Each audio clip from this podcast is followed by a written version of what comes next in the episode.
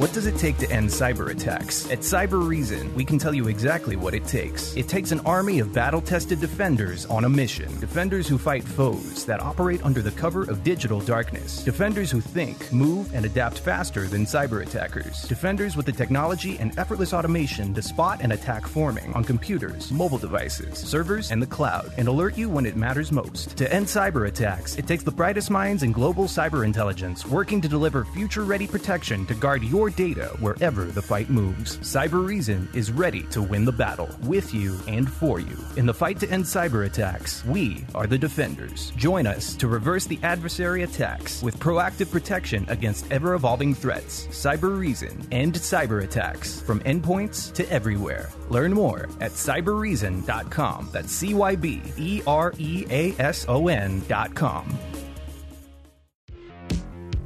This episode is brought to you by Playapod, the best cross platform podcast app for iOS and Android. Just visit playapod.com and download it for free.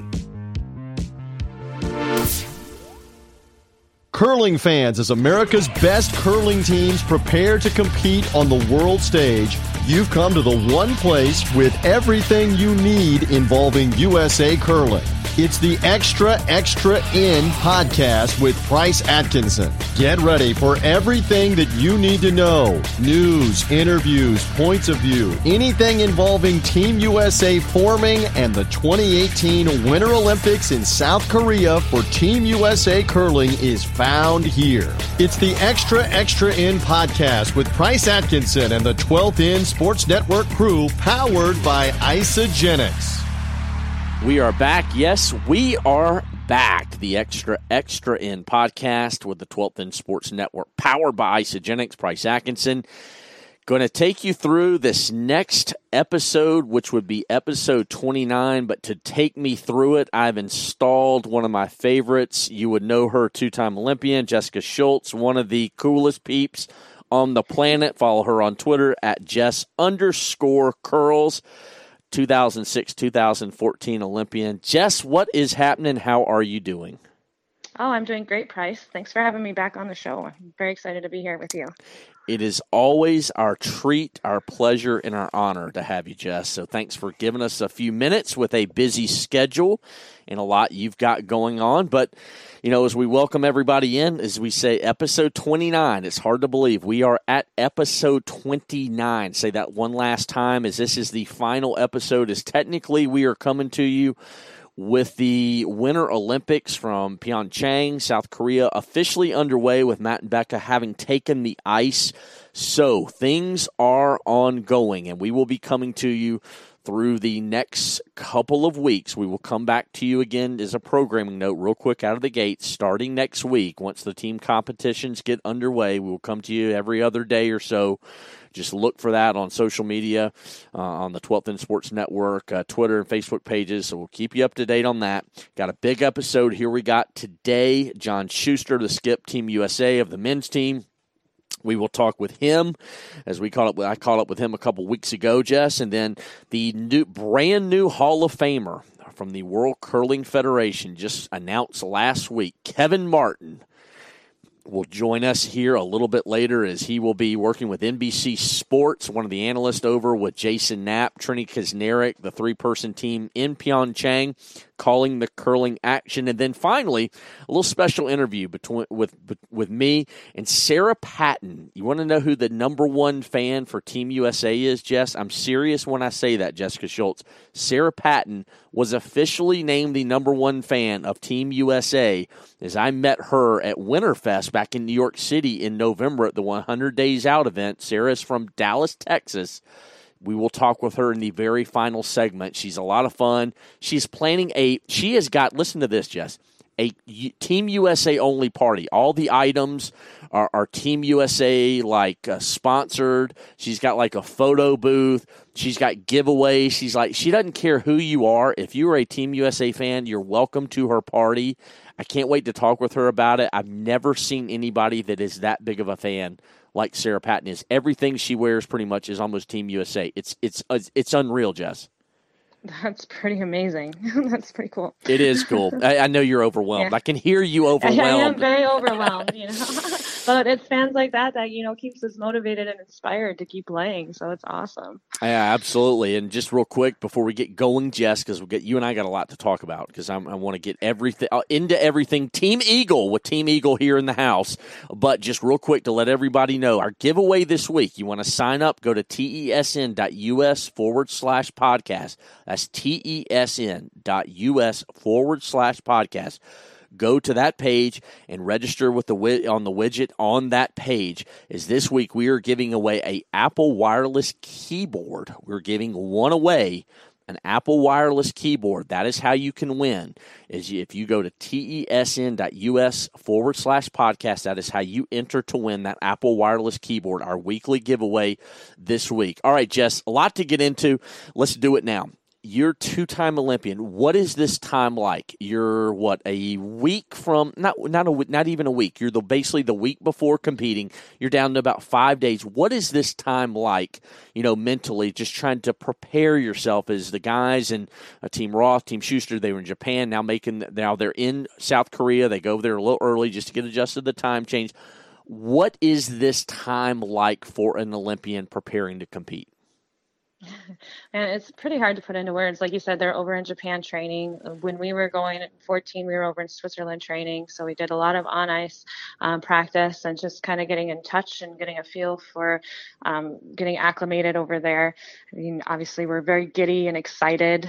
We have getting ready for opening ceremonies and going through processing is pretty amazing. You're in with other athletes and you're getting all blinged up with your Olympic rings and all the cool swag from Nike um, and Ralph Lauren. So it's it's a pretty pretty amazing experience that they're going through right now. Um, I, I, get pretty excited for them, you know, just the re- reliving my moment and then going through what they're going through right now. And I'm just really excited to see and hear and follow along with them in the next couple weeks here. Yeah, as we talk with Jessica Schultz again, follow her on Twitter at Jess underscore curls, and uh, you know it's is the anxiety setting in? Is or I don't want to say anxiety or, or, or the nerve setting in? Is it is it antsiness setting in? Is it is it ready to get on the ice? You know, as as you take the ice, you know, for the first couple times Definitely. to get acclimated. Yeah. Yeah, definitely. I yeah, and like you said, I wouldn't say it's as much anxiety. I think it's just like you said, getting antsy. You're just ready to be there. Like this is the moment you've been working so hard for, and um, you've been like they they qualified in November, and then they've just been leading up with you know media events and practicing hard and just getting ready and now it's their time, right? So yeah. they're just antsy to get out there, um, get through ceremonies, get on the ice. I'm sure the first practice slides they'll probably have a little bit of the wobbles um, just to get some of the nerves out out. But once you know you get settled into a game, it's just you and your team on the ice against another team. So you get kind of get settled in that way. Does it take usually a couple games to just kind of settle in, or is it really a matter of how it goes? You know, is it all right? We, we just want to get out there. We we want to get our feet under us. You you I mean you competed in you know these these stages before, especially your second time at the Olympics. Was your second time? Did you feel a lot less nervous, like you had you know literally had been there before? Yes, definitely. And I was on a, t- you know, the team with Erika, Deb McCormick, and Ann mm-hmm. we had all been there before, so we kind of had our expectations of what to, you know, what to expect going into it. So once we stepped on the ice, we felt ready, and um, we had a tough game, our first game, but then it's just kind of bouncing back. But I don't think we felt, or at least during the moment, we didn't feel like there was a ton of pressure. Um, we just wanted to go out and perform and do our best. All right, is uh, Jessica Schultz joining us, and we're going to get ready. We got a lot of interviews coming up. Uh, John Shuster, Kevin Martin, then as I mentioned, Sarah Patton, uh, Team USA number one fan. A lot to to talk about. This is our last episode. You know, it's essentially previewing the games.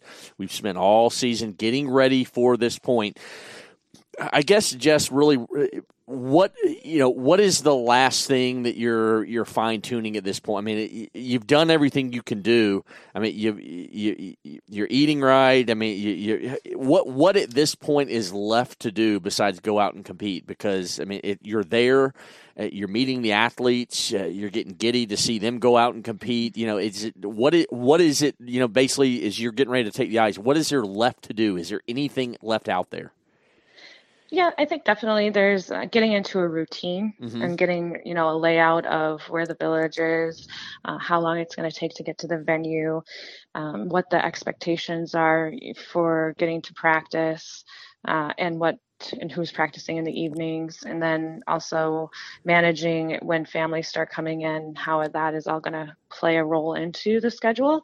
So, uh, one, developing your routine fairly quickly and then making sure you're finding foods that your body agrees with and getting your sleep uh, that's uh, probably their number one priority right now because they're not going to be working on fine tuning their deliveries at this point. Yeah. They should be pretty dialed in. Yeah.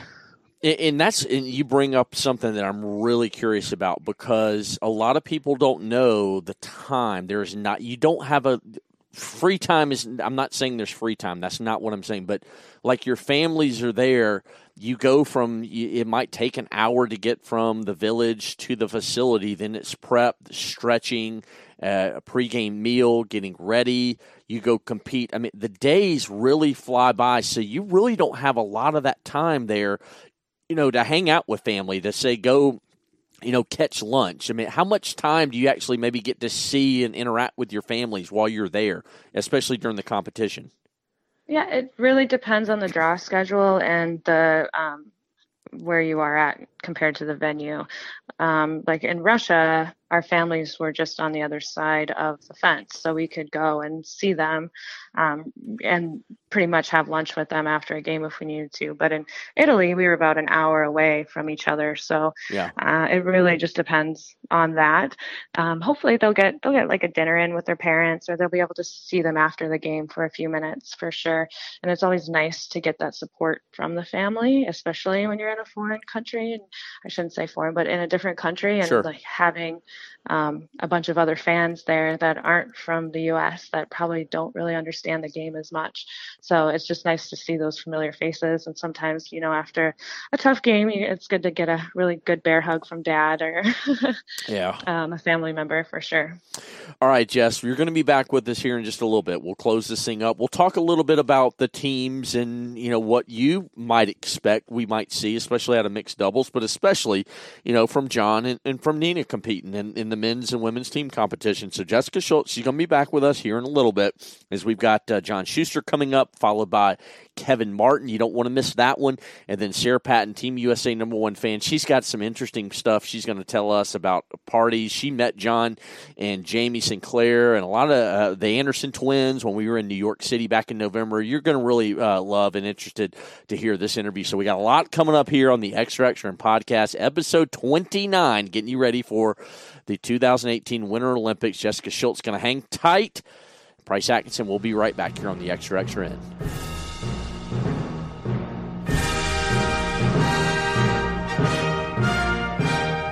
All right, the Extra Extra End podcast with the 12th End Sports Network, powered by Isagenix, rolling right along here, and got my man John Shuster, skip of Team Shuster. You can follow them on Facebook and Twitter at Team Shuster. John, how is it going? Here we go. A fourth time. Will it be a charm? I just know you're excited to be an Olympian yet again. uh, yeah, we're uh, yeah, no, team's doing good. We're we had we had a nice little kind of uh, mini break here since the Olympic trials, but we're definitely you know getting right back in here to full swing and um, playing our first of our of our three events here leading into the Olympics. And um, yeah, I think I think everybody's to me looking good and feeling strong and, and ready to uh, ready ready to make a pretty good run here over the next two months. And you got you and I have talked several times about this, you know, on off air. But I mean, look, you, have said it in Blaine. I mean, you had this date circled on your calendar for four years, and this is here you go. You're going back to the Olympics, four time Olympian. Unfinished business as you kind of reset things, not reset goals or anything like that, but just you get through the trials. Now you begin into the new year. You start that preparation, that that different phase of preparation for the Olympic trials. How are you? How are you personally feeling as you guys get ready to set the table to go over there and take care of that unfinished business? Oh, I'm I'm I'm feeling very strong and uh, extremely confident. Yeah. Um, you know, our our our journey as a team together Mhm. uh, it leads me to to those feelings for sure.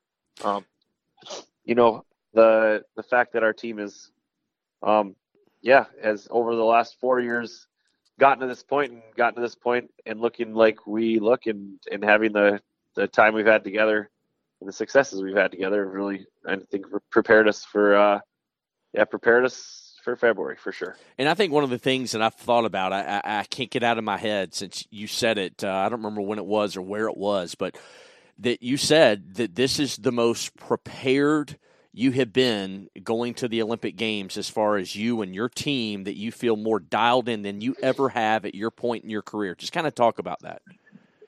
Um, yeah, uh, for sure. I mean the the fact that this team has been together for the length of time that we've been together for, and um, accomplished what we've accomplished together, Mhm. and been through what we've been through together. You know, we haven't. It hasn't all been, you know, ups through the the course of our um, three and a half years together. We've had we've had some tough stretches too. You know, last Mhm. year, um, you know, we last year we couldn't crack anything, and and uh, and, and then nationals came along, and, and we rolled through nationals undefeated after having an Yep. incredibly trying season where you know we you know struggled to qualify and struggled to win events during the regular season and, and went to the nationals and needed help to even go to the world. So Mhm. um i think i think our successes and our and our uh, struggles have just really prepared us for um to to get over any anything and and to do and to do anything. So it's uh it's that that's definitely helped shape us to to who we are and prepared us for for what lies ahead Yeah, continue with John Shuster, skip a Team Shuster. Again, follow them on Twitter and Facebook at Team Shuster. You can follow John on Twitter at Schusty. 2010 and how much it all how much it all is 2006 that was a long time ago. I mean 12 years is a long time. But you know i know that wasn't your team. That was pete skipping that team. But still you and joe were members of that team. You were on the podium a bronze medal. How much of that does uh, does that does that still play a factor? Are you still are you still driven at all by that 2006? Because I know 10 and 14 really are driving major forces in, in your you know unfinished business quest here coming up. Uh, you know, I think the six is much more so than the 10 and 14, honestly. Yeah. Um, you know, I think, you know, standing on the podium and getting a medal put around your neck and having one of those best moments of your life followed by you know, watching more medals go around other people's necks and then Yeah. somebody else's national anthem playing as you're standing there on a podium is uh Right. has definitely been what's fueled me to try to be Mhm. um to win a world championship or to win an Olympic gold medal and and see that flag go up and hear our national anthem at the end. Um has has been a driving force for sure. Um I mean more so than than thinking of you know shortcomings of Sure. of what were 2010 and 2014, which again, I mean, each one a little bit different, but obviously disappointments. But um, I, I think it was as much of as much of those as it was, you know, 2006 standing on a on a medal stand with a medal around your neck and seeing, you know, somebody else's flag being raised to the top and somebody else's anthem. Um, is definitely something that's driven me in my sport for sure. All right, I, I know 2010, 2014. You know, you you're past that mentally, but one thing that you, that you are not past is in the is in the best. You're not past your prime, but you're in the best shape of your life right now. I mean, that you are fit, you are trim, your fit, your physical fitness is at a place that it hasn't been in years. How, how much is that? You know, changed you. Forget the other stuff, but just your fit, where you are physically right now in terms of your fitness, you're at a level like you haven't been in years, John.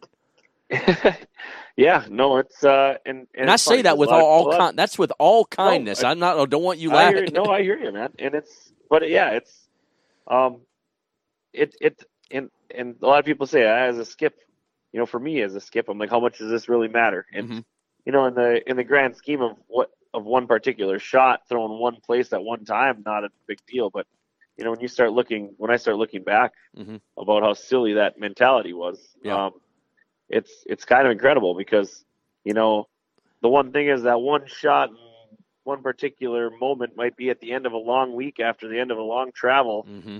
and uh, and yeah, if you're not in if you're not in peak physical shape, that you may not be in the best place to make that one shot at the one time um, because of you know lack of fitness, even being a skip. So um, I travel way better now. Um, you know, I make it through Yeah. long weeks way better. I mean, I, I know that uh, you know at the end of the mixed doubles trials, after sweeping every single, you know, basically every single rock of the entire week, you know, I was ready to throw every single rock I threw in the last end of the last game of a long week, and uh, um, and I know that's going to be the case, you know, at the Olympics too, and that has a lot to do with the the changes I've made to uh, to my fitness and my physical um, Mhm. shape. Yeah, as we continue with John Shuster, I you we've talked about this before, but you know your family and, and talk with a lot of you know curlers, the ones that are on your team with Nina's team, and certainly Matt and Becca. But you know, family support is just so big in the sport of curling, and really anything you do at this level, you know, your family support is, just it's vital, and in such a tight, close knit sport like curling is you know, you've got one of the tightest circles, one of the, you know, closest families of anybody that I see. And certainly your two boys, you know, Sarah and your mom and dad are there. Just just kind of talk about how they help lift you up because they're with you every step of this journey, John. Yeah, for sure. I mean, um, you know, I think it was very evident in Olympic trials that Yep. you know when our when our families and our support system all came together and made their presence felt to us out on the ice, that that's when we came out and performed our best as a team. And um, it's always been that way for me. Um, when I when I know that, and I mean, I always know that my, I have my family support whether they're there in the flesh or not. But Mm-hmm. um, you know, I really know that over the course of of long tournaments and big tournaments, that having them there, you know, in the stands and there after games to, you know, just to to get regrounded is something that always has helped me perform my best. And you know, we've I've been fortunate enough to have, you know, uh, a mom and dad who are retired and have the ability to to travel, and and a wife who's got, um, you know, a, in a has got a great job on a great company, and and a couple of kids who who just have great souls and uh, Yep. and really and that's um and and make this traveling possible because I know it's definitely not possible for you know for everybody in the world you know with with where they're at in their lives but um, I've been truly fortunate that we're in those places and and I always am incredibly um humbled by the, Yeah. by the support I've gotten from from my family and friends and and curlers all over the country so Yeah, there's nothing like a uh, a nationals, a trials, or uh, it, wh- whether it be a weekend spiel to see your mom carrying one of your kids passed out at you know six thirty at night napping, or you know to hear the other one you know leading a cheer of you know with dad's pipes. That's certainly I know one thing besides the looks. Got uh, got your pipes, you know, from anywhere in the arena or the facility. But you know another thing that that I've I've noticed in in getting to know you a little bit over the last months and weeks and everything, but I, I wish some people uh, could see, and, and especially when you're going through in, in this vacuum and preparing for an Olympics and competing at Olympics, really what a, a big heart you have, John. I, I've noticed it in watching you, you know, celebrate with teammates and you know your family, but even you know at the Olympic trials for mixed doubles when you know you guys, you and Cory, just come up just short to Matt and Becca, and you know the pride you have in a teammate and Matt Hamilton, the the love and the respect you have, but you know you see how much of a big heart you have when you're around your family and just your teammates. Yeah, well, I, I appreciate you saying that, and that's, um, you know, that's one thing that, you know, we can have in this world is the ability to, to, to be kind and be proud of, of, uh, you know, our teammates and friends, and Mm-hmm. even our competitors. You know, I, I found myself last weekend in mixed doubles really brings it out maybe the most in me is, Mm-hmm. you know, somebody makes a great shot against us or sweeps a great, great rock. I found myself, you know, in very genuinely telling them, you know, hey, that great sweeper, man, great shot, and you even saw it in the final. You know, I made a made a double against Matt and Becca in the finals of the Olympic trials, and Matt came and gave me a high five. He was like, yeah, like I mean, but that's and that, you know, I there's there's a lot to be said for me to um to trying to be a good person, and I mean, you know, for to I, I know that I'm I'm probably a role model to, you know, a lot of a lot of young people and curlers and and for sure to my kids and um and and being a being a good person is is something that's extremely important to me and something that's been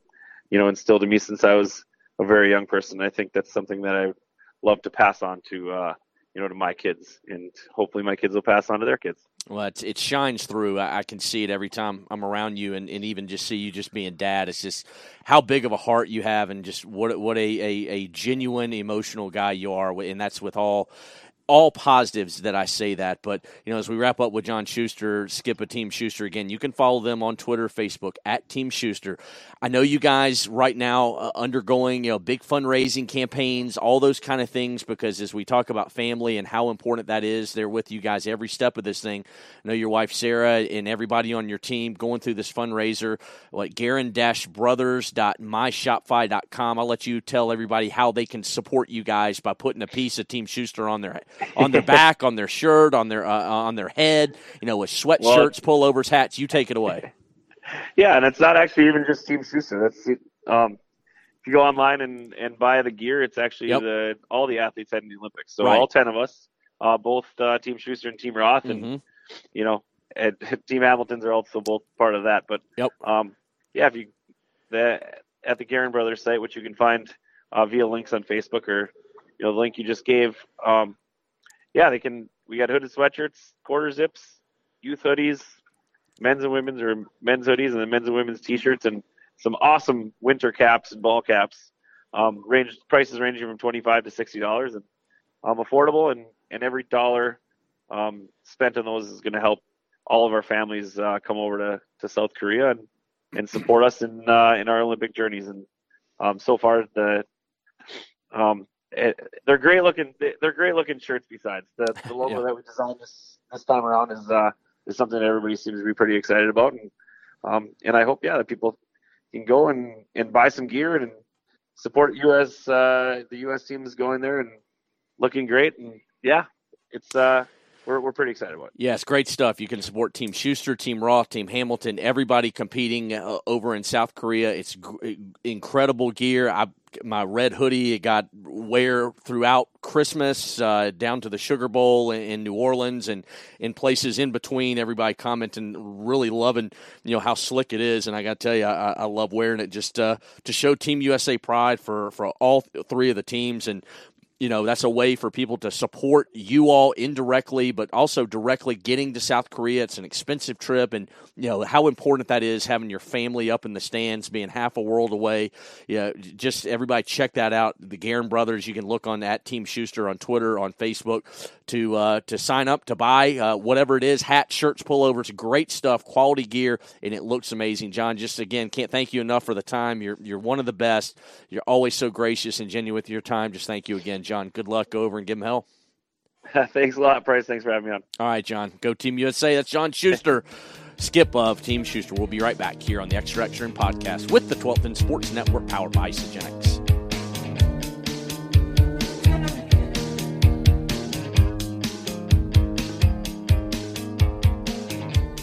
All right, welcome back into the Extra Extra End podcast with the 12th End Sports Network, powered by Isagenix. Price Atkinson, and to say that this one, this next interview is a bucket list and, and, and an honor, and I, am not I'm not even going to waste time with words. Kevin Martin, one of the, if not the greatest curler walking the planet, the legend from Canada, gold medalist, the old bear Kmart. Just Kevin, I, just first of all, thank you for a few minutes this is just awesome. Hey, you bet. You're welcome.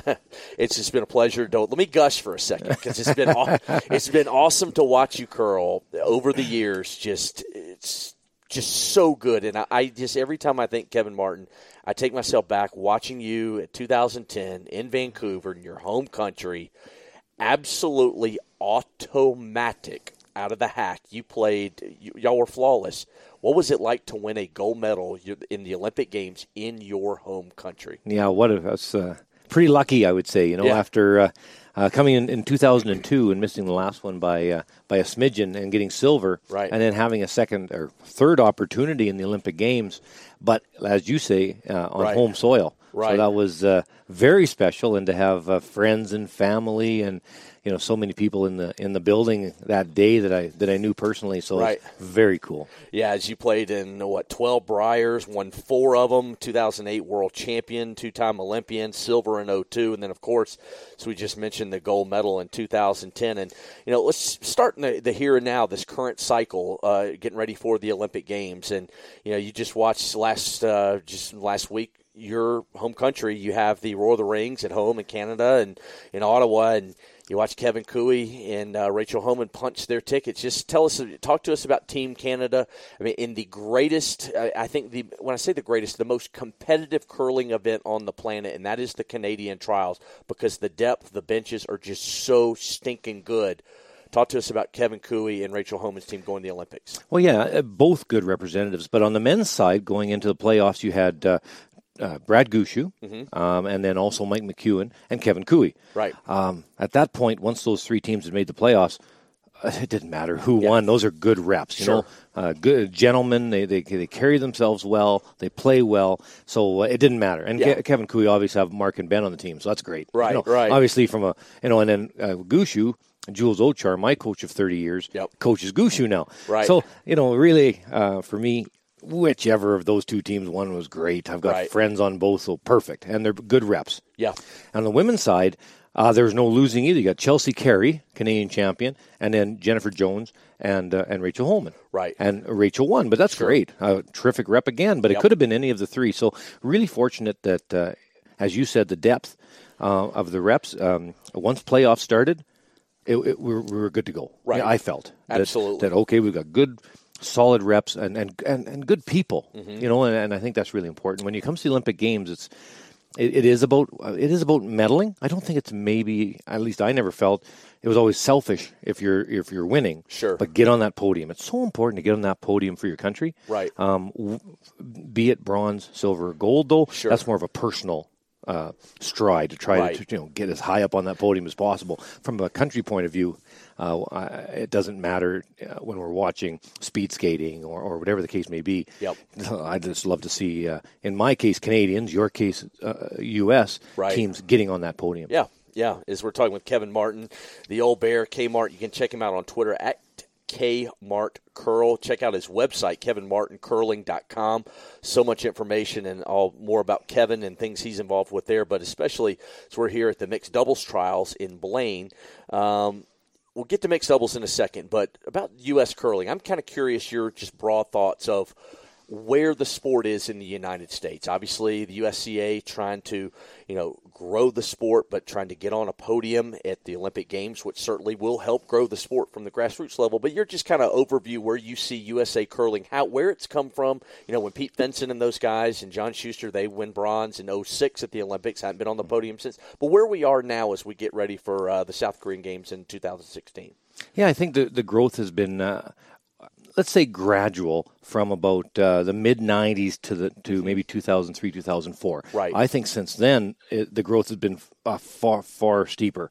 Um, I, I think overall in in uh, northern and and uh, even even along the east coast. Um, there's there's quite a great growth in, in the sport right now, and uh, yeah, I'm not sure if it has to do with just the growth in youth because you look out here at the uh, at the mixed doubles trials. There's a lot of very very young curlers out here. Right. That's a good thing. Yeah. Um, and that wasn't the case Right. back in the late, say, late '90s. Most of the top U.S. curlers were, were old.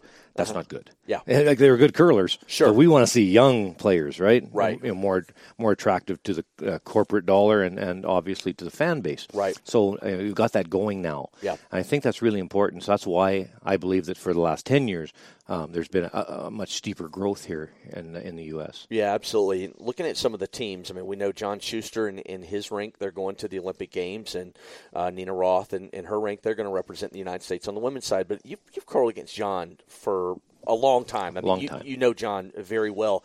How have you seen him grow as a skip? I mean, he's leaner in terms of his physical fitness. It seems like he's matured as a skip. Some of those experiences that were very, very tough at the Olympics, and including at the hands of Kevin Martin and company in 2010. How have you seen John grow? You know, as a player, as a curler. Yeah, obviously, uh, um, getting in uh, very good shape makes a difference in athletics. But I but I think his growth is different. It's a more maturing. Um, he would panic Mm-hmm. a lot uh, on the ice, and if they were winning, no problem. Sure. But but to come from behind, that was not their strength. Sure. Now, um, he I don't think he worries if he's ahead or behind. Uh-huh. Um, it's just play as best you can every single end. You know, he's got the right idea now. Right. Um, always was a good strategy uh, player. Yep. But but would just I think uh, deep inside would just panic. Sure. Doesn't do that anymore. Yep. So he's grown a lot as a player, and uh, and now being in, in the type of shape he's in Right. has made a great deal of difference too. Is just being consistent. Sure. Like you- you can you can play a good game or not. Right. But to play really good every day, Mm-hmm. You've got you've got to be ready to play every day, and that means fitness. Yeah, absolutely. Continuing with Kevin Martin, the legend himself. You, you look on the women's side. I mean, the, the bench may not be quite as deep here in the U.S. as, as it seems to be and appears to be on the men's side. But you know, on the way up, Nina Roth and, and her uh, her team are going to be at the Olympics. But when when you look at you know the, the teams that qualify, we don't have to break break them down every, on each side. But obviously, the Canadians, uh, your home country, going to be the favorite uh, on the men's and women's side. But you got a guy, Niklas Edin who's going to be certainly in the mix from Sweden on the men's side. Uh, there's quality on- the women's side. The Swedes, uh, you know, the Chinese have put a lot of resources into curling over the years. What do you when you look at just the fields themselves, the men and the women? You know, they're going to be competing. What, what are you what are you looking at as far as is going to be calling the games there in South Korea? Yeah, I think in the men's, uh, it's it's it's not as deep. I think you've got maybe four or five uh, nations that can can have Okay. a serious shot at winning. Right. Women's, my goodness, um, um, almost the whole field. Yeah. could win, could get gold. Right.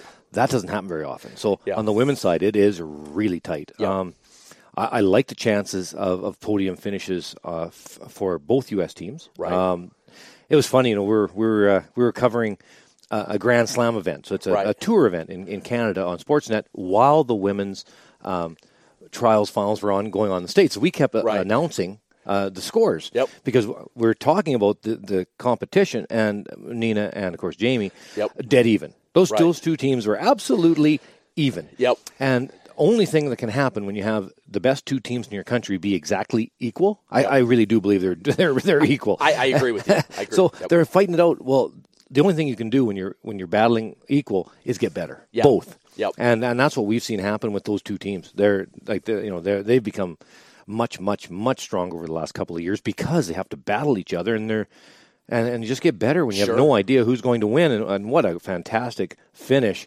Every game, pretty much every game's an extra end. Yeah. And then you know Right. it, it was absolutely a wonderful uh, finish. Now and, and it could have went either way. Yeah. So perfect. in in the sport of curling, you guys are the bar. I mean, Canada is the bar. I mean, that's where everybody's trying to get to. And, and let's be frank, will we ever get to where Canada is? Probably not. But the is it how important would it be, f- or is it for the sport of curling for the U.S. to continue to to climb the ladder again? I don't think maybe we'll never get to the Canadian level. I not in my lifetime. I don't think so. But just to continue in terms of the overall, not just competitiveness, but the depth. I mean, that's what when you look at Canada and the Olympic trials, the Briers, the Scotties. The, stinking depth is just amazing of the bench of quality, outstanding elite curlers, Kevin. I think that uh, there's a few factors though, Okay. and, and and there's no reason why the U.S. can't and can't fall in that in that suit. Okay. I think one thing that that holds teams back a little bit here is the length of and the amount of games they play. Yeah. they don't play near as many games. Okay. not as many events. Yep. Um, we were like that until now because we've got the whole tour season early up to Right. Christmas, and the Grand Slams go all the way to May now. So a young up and coming team, they're pretty good. They play all the time. They'll Mm-hmm. Right. play 125, 130 games in a year. Right. Um, all the way fr- through from the first uh, tour events in early August now, and Yeah. the last one ends in early May. Yep. So that's a long season for a young team. Right. And I think that's something that, that started in 2001, and that has made a great deal of difference in Canada. Mm-hmm. Because it, before, it was always a, a tour season from September through to Christmas, then play down kind of season Mm-hmm. Yeah. after that. And the problem is the young people coming up just at a junior, they're not good enough yet. So they lose out of the play downs. Yeah. They don't get to the, the, the big national championships and so on. Right. So their season may end. End of January, they're kind of done. Yeah. Okay, so you've got the the old guard, the, the guys that are, and, and and females that are really good. Yeah. You know, the older ones, and, and they keep going. They get to Yeah. curl from September all the way through to to end of April. Right. The young players trying to come up, they they play from September and they're done in January. This is not this. You can. That's not going to work. Right, right.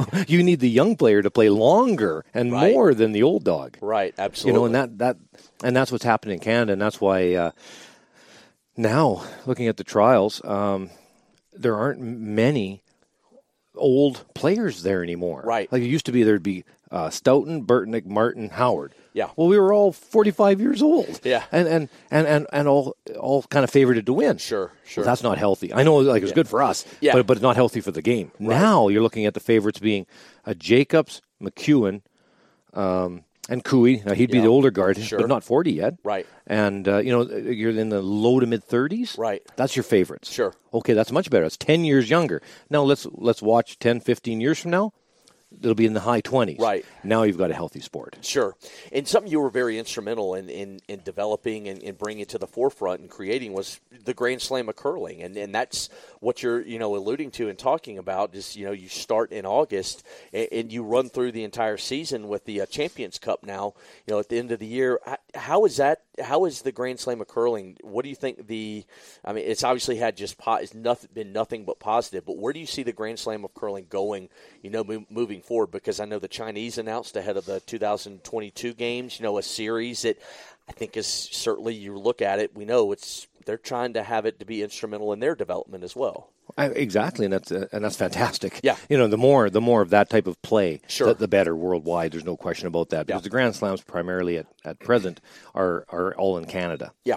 so that's good. That's good for Canada, but that, Sure. that doesn't help worldwide. So it's great to hear that the, those events are, are Right. thinking of it in in Asia, um, and we need to have more events down down Sure. south. Now I know there's some some talk about that as well. Right. Great. You Yeah. know, so that's the kind of growth we need to be able to get the young people involved. It's very important. So back say when I was a kid, that's a long time ago. Right. But um, if you look at the, the, the top curlers, Mm-hmm. or you look at a let's look at a school. Let's look at a two thousand kid school. Yep. How many of the top athletes in those schools would be curlers? Yeah. Well, one or none. that's Yeah, how many. and that's one honest. or none. Yeah. And that's honest. Yeah. Back in the day. Um, now you look at the the big schools. How many are curlers? Quite a few Yeah. because they're the, the young players that are that are quite good are on TV a ton. Yeah. They travel all over the world. Right. You can get solid sponsorship. If you look at other sports, unless you make the NHL, if you're stuck in the in the in, in the juniors, Right. you're on a bus. And, oh my Yeah. goodness, that's hard. Yeah. And then and, and these other sports, unless you make the very very top level Right. pro, yeah, it's a, you know it's it's it's it's tough. Yeah. But for you know, my son, they're they're doing all right with Bottcher's team. They're doing okay. Yeah. But but he, you know he, he got to play in the Universiad in Italy, and they, they travel to Germany, they travel to Switzerland, they travel Right. to Sweden every year.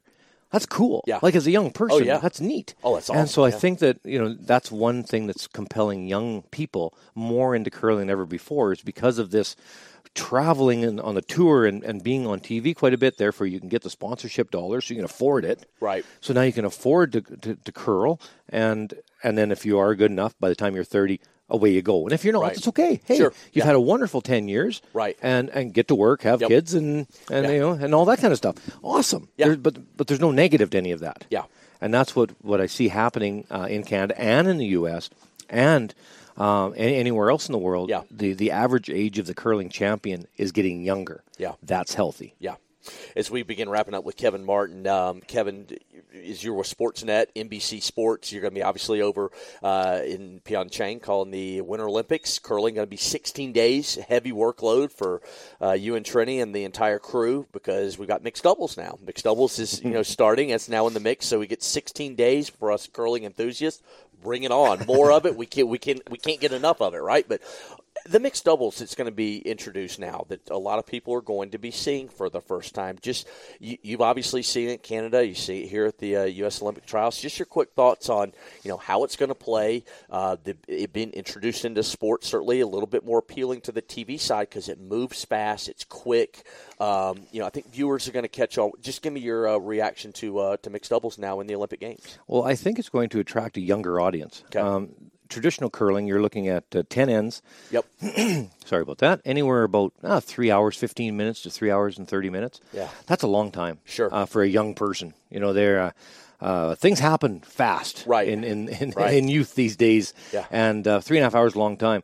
These games are an hour and forty-five, hour and Yeah. fifty minutes from start to finish. There's very little dead time. Yeah. There's oh well, maybe none. It's happening quick. Right. Five rocks, and because there's only twenty-two minutes of thinking time.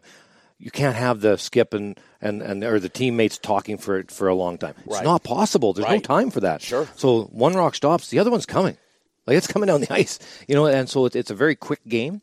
Um, I really enjoy the fact of uh, of the thrower throwing, getting up, sweeping for 25 seconds. Sure. And they've only got about a 20, 25 second recovery. So, you know, at home, get on that treadmill, go as hard as you can for 25 seconds, take 25 seconds off, and do it again. Yep. It's not going to take many before you're panting pretty good. Right. And that's that's that's mixed doubles curling. Yeah. It's hard. Yeah. And uh, so you know, I appreciate, I love it. I Yeah. love watching it. So uh, I, I believe it's going to be uh, very, very popular everywhere. Yeah. And, and but I another part is uh, it'll uh, it'll attract a younger audience. I'm curious your reaction because you had the call the other day. Monica Walker, the shot she hit was really about three shots in one, right? I've watched the replay. Uh, golly, I'm probably going at least a baker's dozen time and listened Yep. to your call on it. We gave her the nickname here in the extra extra, and we've come up with a nickname. Gave her her official nickname. We think it fits, but you give us your reaction. The National Guard. the National Guard, nice. The way it, you know. oh my goodness! You know that uh, there was a double raised double, but in doing so, rolled her stone and the guard together, dead buried on top button. Like it's about as good a shot as you can make in our sport. Yep. And uh, yeah, that was brilliant. And uh, yeah, I, but because there's so many angles in mixed doubles, um, that type of shot. Isn't going to happen very often in regular curling. Right. You don't have an opportunity to make it. Exactly. In the mixed doubles, you do. Yeah. There's so many rocks in play all the time. It's part of the excitement of the You- of mixed doubles. Absolutely. Especially when you have a good ice surface as you do here. Yeah. Now, if the ice is very, very difficult with Right. not as many sweepers and so on, it, it'd be tough. Yep. But as long as you have a surface like Dave's made here, you'll be all right. All right, fa- final question as we wrap up. Check out kevinmartincurling.com at kmartcurl on Twitter. Just give us what's everything going with, going on with Kevin Martin. What are you up to? What's going on these days? Clearly, you're preparing for the Winter Olympics, but you know what else do you have going on in life at Kevin Martin?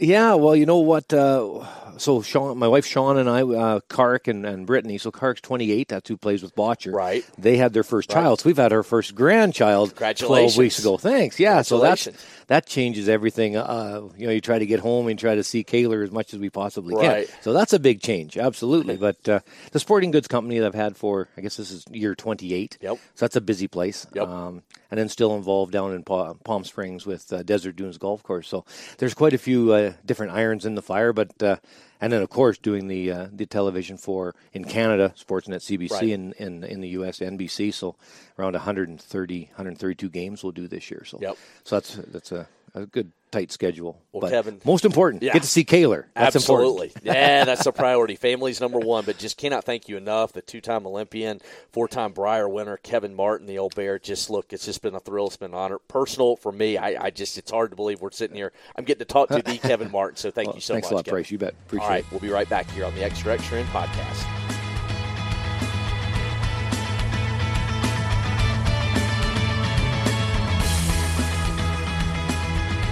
Final guest interview here on the Extra Extra End podcast with the 12th End Sports Network, powered by Isagenix, Price Atkinson, and now joined with a very special interview to bookend this episode 29 as we get you ready for the Winter Olympics competition is now underway, but the opening ceremony is coming tomorrow night technically if you're listening to this on thursday which you can listen to a brand new episode every single thursday itunes stitcher google play uh, the apple podcast app on your smartphone a myriad of ways you can listen but a special interview here is we're going down to dallas texas team usa's number one fan and i can say that affirmatively because it has been proven and it is fact because of the Team USA and USOC. Sarah Patton from Dallas, Texas. Again, Team USA's number one fan. Welcome in, Sarah. We met in New York, got to meet you and your husband, Nick. We had a great time. You guys had a time of your life getting to attend Winterfest behind the scenes. You know, things that were going on, meeting athletes. It was a, I know, a few days to remember, but just tell our listeners right now how you became Team USA's number one fan. Yeah, of course. And thanks for having me on. Um, so, Team USA announced in September that they were on the search for their number one fan. And even before this contest began, it was my lifelong dream to be the official Team USA's number one fan. So, whenever they announced this contest, I, of course, I knew I had to apply. And so I did, which involved writing an essay. Mm-hmm. And then when I was a finalist, I had to make a video and do a quick little phone interview. And then I found out that I won. Mm-hmm. And so that's how the, the big prize was going to New York. And that's how we ended up at the 100 day countdown and Winterfest. Um, so, so that's how it all came to be. All right, now our listeners can follow you on Twitter at Sarah B, the number two in P. And if you want to get a taste of just how big of a fan Sarah is. I'm telling you, you can go right there and get a full dose because Sarah, full blown, every time I see a photo uh, pop up, she's always in either a Team USA hat, shirt, a onesie. Yes, a onesie, folks. I'm not kidding you. But Sarah is decked out head to toe, getting ready for the opening ceremonies, as we all are. But you've got a big, um, you know, I, I guess before we talk about your opening ceremony party, because this is going to be a big event, to say the least, at your house. But on the excitement scale of one to ten, where would you dub? Where would you put your excitement on a scale of one to ten about the Winter Olympics beginning? Oh, a thousand. It's it's beyond ten. I'm so excited, and I have to say that onesie was a Christmas present. that is the only thing that I wanted for Christmas, and when I got it, I was even even though I knew I would get it, I was so excited and it is the warmest, most comfortable thing that I have ever worn in my life. And everyone needs to get a Team USA onesie. So, will you go to work in it? Is a big question. I have asked and I was told no, but I have gone out in public with it. Um, I have worn it to as many places as I can. Fantastic. All right, Sarah. So tell us, you've got a big opening ceremony party coming up uh, Friday night, opening ceremonies. I'm not even going to get into the party planning. I want you to tell everybody about it. I saw one of your pictures going to the store. The only items you bought were official Team USA sponsored sanctioned items. Just go ahead and tell our listeners all about your opening ceremony party honoring and, ex- and celebrating Team USA. Yeah, of course. So we love having an opening ceremony party. And when we moved into our house, we really started this with the Rio Olympics. Mm-hmm. Um, before that, I was a college student, so it wasn't as feasible. But um, yeah, we just invite everyone that we know. We tell them to bring their friends because the Olympics are so exciting and everyone should have a place to go and just be excited because it's the most wonderful time of every two years. Um, the weather in Texas is usually decent enough in February, so we'll have campfire. We'll have s'mores with Hershey since they're a Team USA sponsor.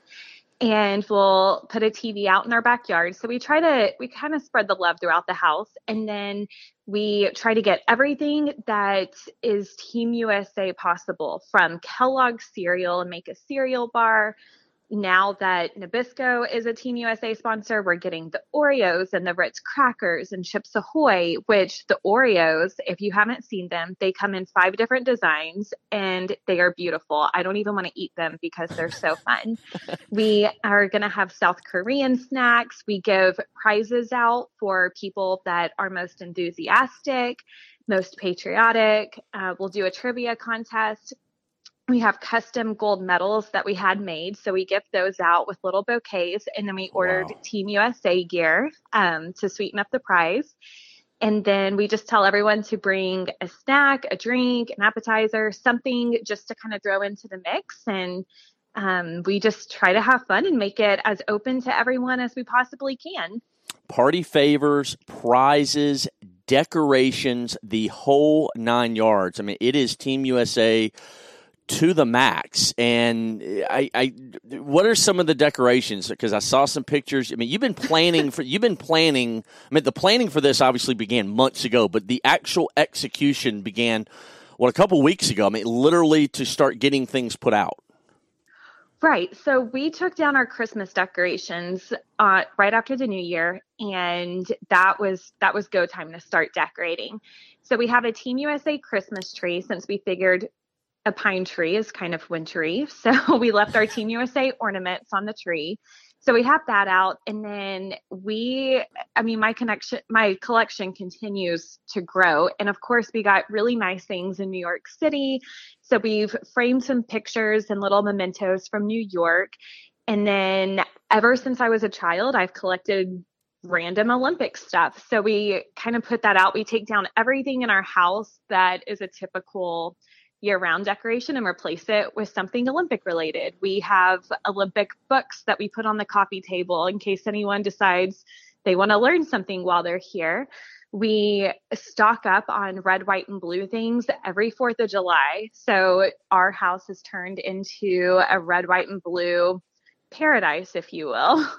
Folks, I'm not kidding. I am not kidding. Biggest Olympic, Paralympic fan you'll meet. That is what her Twitter bio reads. Her and her husband, Nick, do it unlike anybody else with their opening ceremony party coming up Friday night. Follow her, Sarah Patton, on Twitter at Sarah B2P.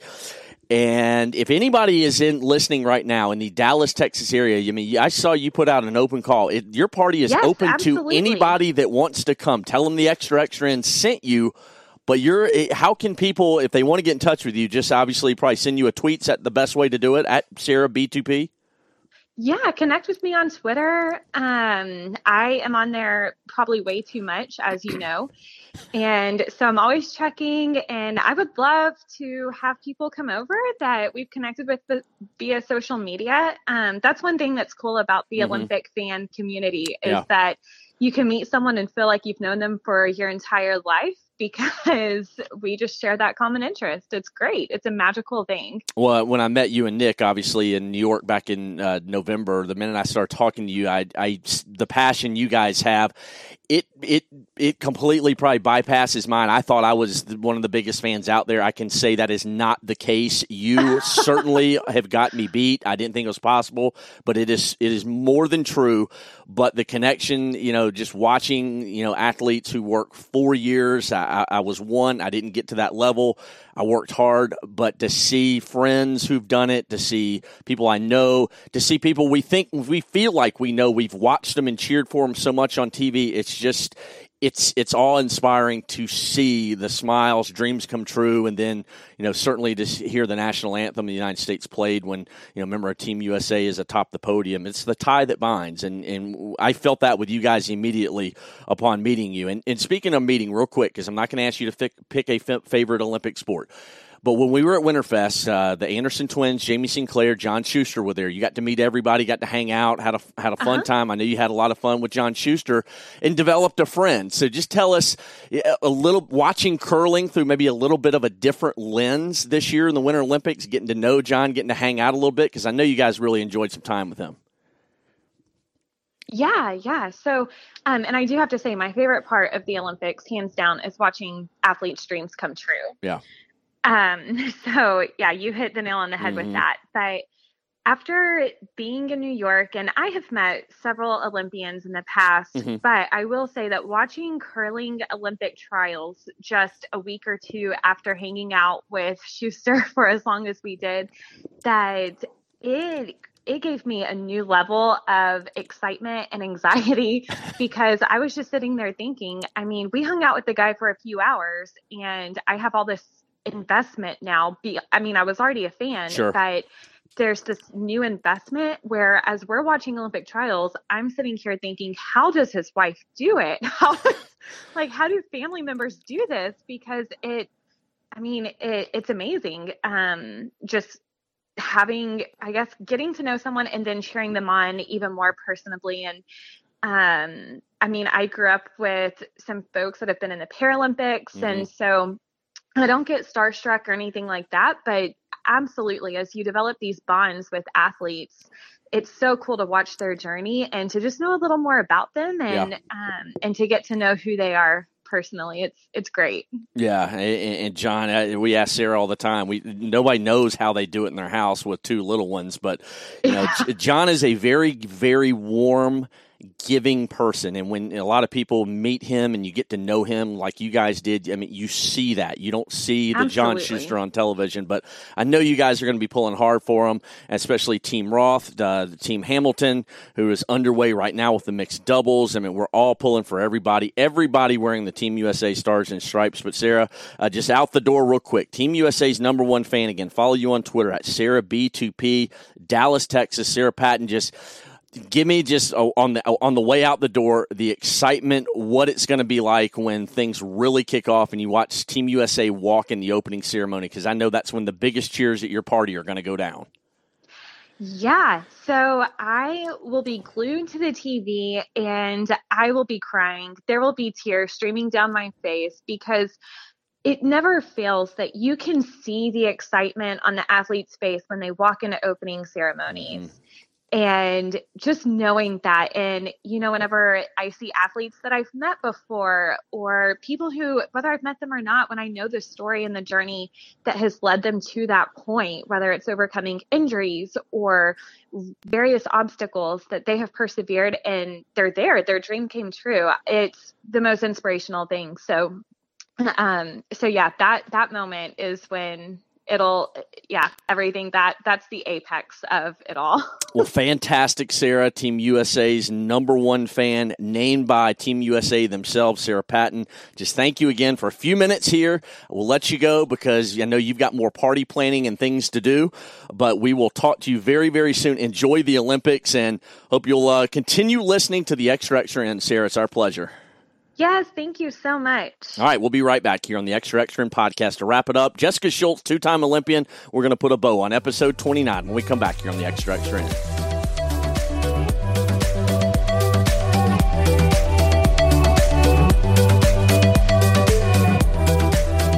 All right, back for the final time. Here we go, the Extra Extra End podcast final segment. Hope you enjoyed those interviews. Special thanks, John Shuster. Caught up with him a couple weeks ago as we had basically a media blackout period, so we had to cut that one just a little while ago. But Kevin Martin talked with him. Really appreciate Kevin Martin, the brand new World Curling Federation Hall of Famer with NBC Sports, and then Sarah Patton there in that last segment. Really, really appreciate her. She is a breath of fresh air and a lot of fun. So just appreciate everybody making this final episode what it is. And Jessica Schultz, again, two time Olympian, 2006, 2014, back with us again. Again, follow her on Twitter at Jess underscore curls. And also, Jess, your website, you want to get in, plug it right now? How about plug it, shout outs? um, well, my website is still under construction, but it's rocklifemindset.com.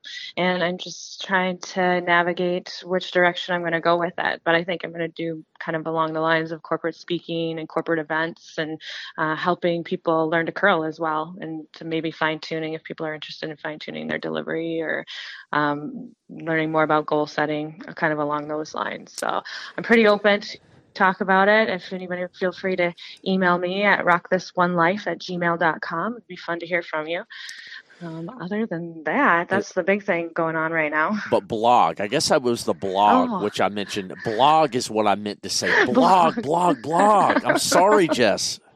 That's okay. That I, has been um, I've been slacking actually on that since the Olympic trials. Uh, just trying to get everything else organized. I'm also working on helping get a curling club started in my neighborhood. So uh, we actually we have dates set June 10th. There's going to be curling in Richfield. So we are looking forward to getting that up and running. Well, Team Eagle is in the house. So we're going to take advantage of Team Eagle being in the house. So just appreciate you just taking a few minutes as we uh, start to begin closing up shop as we look ahead toward the men's and women's team competition. Before we do that, real quick, Super Bowl was in the Twin Cities. Did you get to partake in any of the fun? I, I know you're probably kind of hanging on every thread. Enjoyed the Minnesota Miracle or the Minneapolis Miracle with the Vikings and the uh, the incredible finish against the Saints. Come up short against the Eagles, but when the Super Bowl rolled into town town? Did you did you at least partake in some of the excitement with everybody in town? I did. I did. I actually went out around downtown and partaked in some of the free events that they had going on. They had some live bands and DJs in downtown, and then I actually helped uh, corp- with some corporate groups. Uh, they were interested in learning how to curl, so we were down. I was in Blaine and in Chaska helping with some learn to curl events. Uh, that was actually pretty cool to be a part of Um, got to meet one of the Saints players. I think his name was Mark Ingram. Oh yeah, former Crimson yeah. Tide Heisman Trophy winner. How about that? Yeah, yeah. Got a picture with him. Uh, it felt like I was uh, holding on to a, a piece of wood just with how how stacked he is but it was fun it was a fun event mark ingram is no joke was smitty with you did i know smitty, smitty was there let's see we had jeff isaacson um, chris Plys, allison pottinger and sean Rojeski. Damn it! So, I'm telling you, Smitty always holds out on me. He told me he was doing some corporate events, but he leaves out the names. I'm going to kick his rear end when I talk to him. I am. Should. I am going to kick his fanny, dadgummit. All right. well, is is we're talking with Jessica Schultz here. Uh, all right, Jess, let's look ahead. Let's look at men's and women's. Let's start with the women's side. Um, obviously, you've uh, curled two Olympics this time. Nina Roth, incredible honor for her. Is her Aileen, uh, Becca Hamilton, uh, uh, Tabitha Peterson, and then the fifth, Cory Christensen. They are uh, going to do battle on the women's side. And when you look at the women's field, how do you handicap this thing? Do you? Uh, I I want to say that the women's side of the Olympics is is just more open than the men's. Would you agree with that? I definitely agree with that. I think it's a toss up for who's going to finish where. Mm-hmm. Um, you know, Homan's obviously going to come in as a favorite team, sure. and then um, maybe Eve, and you can kind of go down the line. I would expect, you know, obviously we would want Nina to do well and hopefully medal, but um, being it's her first Olympics and she has some, you know, some world experience and she's also done really well on tour this last year. So I'd like to see her probably middle of the pack somewhere, if not, you know, up on the medal stand. Yeah, no question about. It. I think Rachel Homan certainly the, the, unquestioned favorite, but Eve certainly has got a lot of experience. Um, I, I, think Nina and, and, her team are going to be a factor. I don't think there's any doubt about it. I think there's a mm-hmm. kind of a group with with uh, Tirinzoni from Switzerland, Hasselborg from Sweden, Nina representing the stars and bars. I, I something to me, and the wild card, especially on the men's and even on the women's side, but especially on the I think on the women's side, the Koreans. I think the Koreans, if I've got it right, if I remember, the Korean women have had more success on the women's side than the men's. To me, that is. To me, that is basically what we're looking at behind, say, Homan and then maybe Muirhead, who is the maybe the I don't know if you can call the betting second betting favorite, but I, you look at it right now, there's just kind of that cluster of teams that are just below them with uh, with Nina right there in the mix. Correct. Yeah, I completely agree with that. What do you think Nina and company are going to have to do? Because obviously, this is a team of first time Olympians. Becca's going to have had advantage a little bit. Ice will change, no question. Um, and what I was told, the rocks would change too for mixed doubles uh, from the team competition. But what do you expect, especially from a group of first-time Olympians with with Team Roth? Yeah, I think um, you know if they keep their their head in the game and and really stay focused on the ice, that'll be helpful for them. Uh-huh. Um, they're gonna have to play their hearts out, right? Sure. I mean, they've played in some great games, some great competitions in the past, but this is bigger than anything they've ever played in. And I remember when we were trying to play, we we knew we had to play in the 90s to do well, but these teams were playing like the Korean skip was shooting mm-hmm. 98% against us. So, I mean, it's it's really dialed up. Like the level of play is really dialed up here. So, um, they just need to bear bear down and, and yeah. makes makes the shots. and, and and you said it right there, and there is no other way to put it but this: when you're at the Olympics, anything less than your best is not going to cut it, unless you are mm-hmm. maybe a a Rachel Homan or even a Kevin Koe that is or a, a Dean that is just you know even sometimes a B game can get it done, but uh, even at the Olympics, a B game probably won't cut it even for the best. You've got to be at your very best to have this kind of success that you want. I don't care if you're men's or women's, right? Exactly. Yeah, you got to be out there 110%. All right, let's look at the men's side because Kevin Koe, to me on the men's side, Kevin Koe and Kevin Martin was pretty honest when he was talking about it earlier, Jess. Kevin Koe and probably Niklas Edin co-favorites. A lot of people are going to look at them. It's it's going to be one of those two for the gold medal. But when you get past Koe and Edin, and let's just let's all let's put it on the table because we know John Shuster has had Niklas Edin's number. He had it uh, at the World Championships. He had it at the Continental Cup just recently. I get that that was a little bit more of an exhibition, but still, the bottom line is. Uh, John has had Niklas's number, and I think once you get past those top two teams in Edin and Koe, this thing is wide open. I agree with you. I mean, Shuster's got the fire right now. There's something about him going into this Olympics that I haven't seen um, from the previous Olympics for him, and I think they definitely have their chance of being up there. Yeah. Uh, so where do you, uh, you know, John has been. You've seen John. John's in the best shape of his life. John Landsteiner's been mm-hmm. there before. Joe Polo's been there before.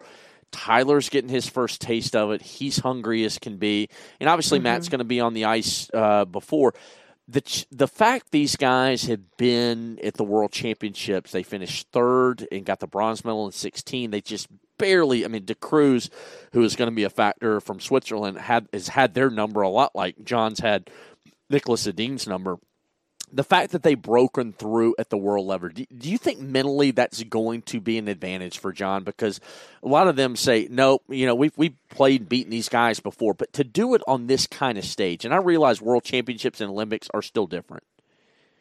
Definitely. Um, I think any, any place that you finish at a world level definitely can help at this at the Olympics. So with John finishing in the top half in the last couple, I think that's really going to help his confidence going in. And he's seen these teams before. You know, he's played against them. He knows what to expect um, when he goes out on the ice against them. So it's definitely helpful. All right, Jess, let's uh, let's let you go. Let's let everybody go. This is episode 29, the extra extra end. Just appreciate everybody who's been with us. Have no fear. We're going to be back next week as we'll be podcasting. We're going to even try and sweet talk. I'm gonna, my, I don't know what I'm going to have to send Jess in the mail out there to Sweet talk her to maybe join us for a couple podcasts during the Olympics around her crazy busy schedule because she is busier than probably anybody listening right now. But Jess, we'll do our best to entice you to come back, please. I'll just make my public plea now, please. candy hearts work. I think we can do that. I think there's a lot of Valentine's candy uh, I can go find at the store. I can send bags and bags and bags and go. bags. All right. Jess. Well, we'll let you go. Just everybody, thank you so much for tuning in. Again, don't forget, go to tsn.us uh, forward slash podcast to register to win the Apple Wireless keyboard this week. Again, thanks to John Shuster, Kevin Martin, Sarah Patton, our guest this week, and the biggest thank you of all to Jessica Schultz staying up late to help record this podcast as we get you ready for the 2018 Winter Olympics. It's here. It's here. Enjoy. We'll see you again next week. Thanks for being with us on this edition of the Extra Extra End podcast with Price Atkinson. Follow Price and the 12th End Sports Network crew on Twitter and Facebook to stay up on our weekly contests, giveaways, and guests for upcoming episodes of the Extra Extra End podcast, powered by Isagenix. Support for this episode is brought to you by Mrs. Meyer's. A delightfully clean home can make for a delightful start to the day. At Mrs. Meyer's, everything we make is inspired by the garden. With plant derived ingredients, our cleaning products work like the dickens, leaving your home sparkly clean and your to do list tackled in no time. So bring a little bit of the outside inside your four walls and bask in the wonder of a garden from the comfort of home. Mrs. Meyer's, rooted in goodness. Shop now at MrsMeyers.com. The NBA is back where else can you get this type of drama? Where else does history hang from the rafters? Jaylen Brown throws it down. Where else is your own city home to your biggest rival? The Battle of LA is real, people. And 30 feet is still in range. Curry knocks it. Where else can a city this loud be this slept on? Where else is history still in the making? Oh my goodness! Where else? The NBA, only here. Season begins tonight on TNT.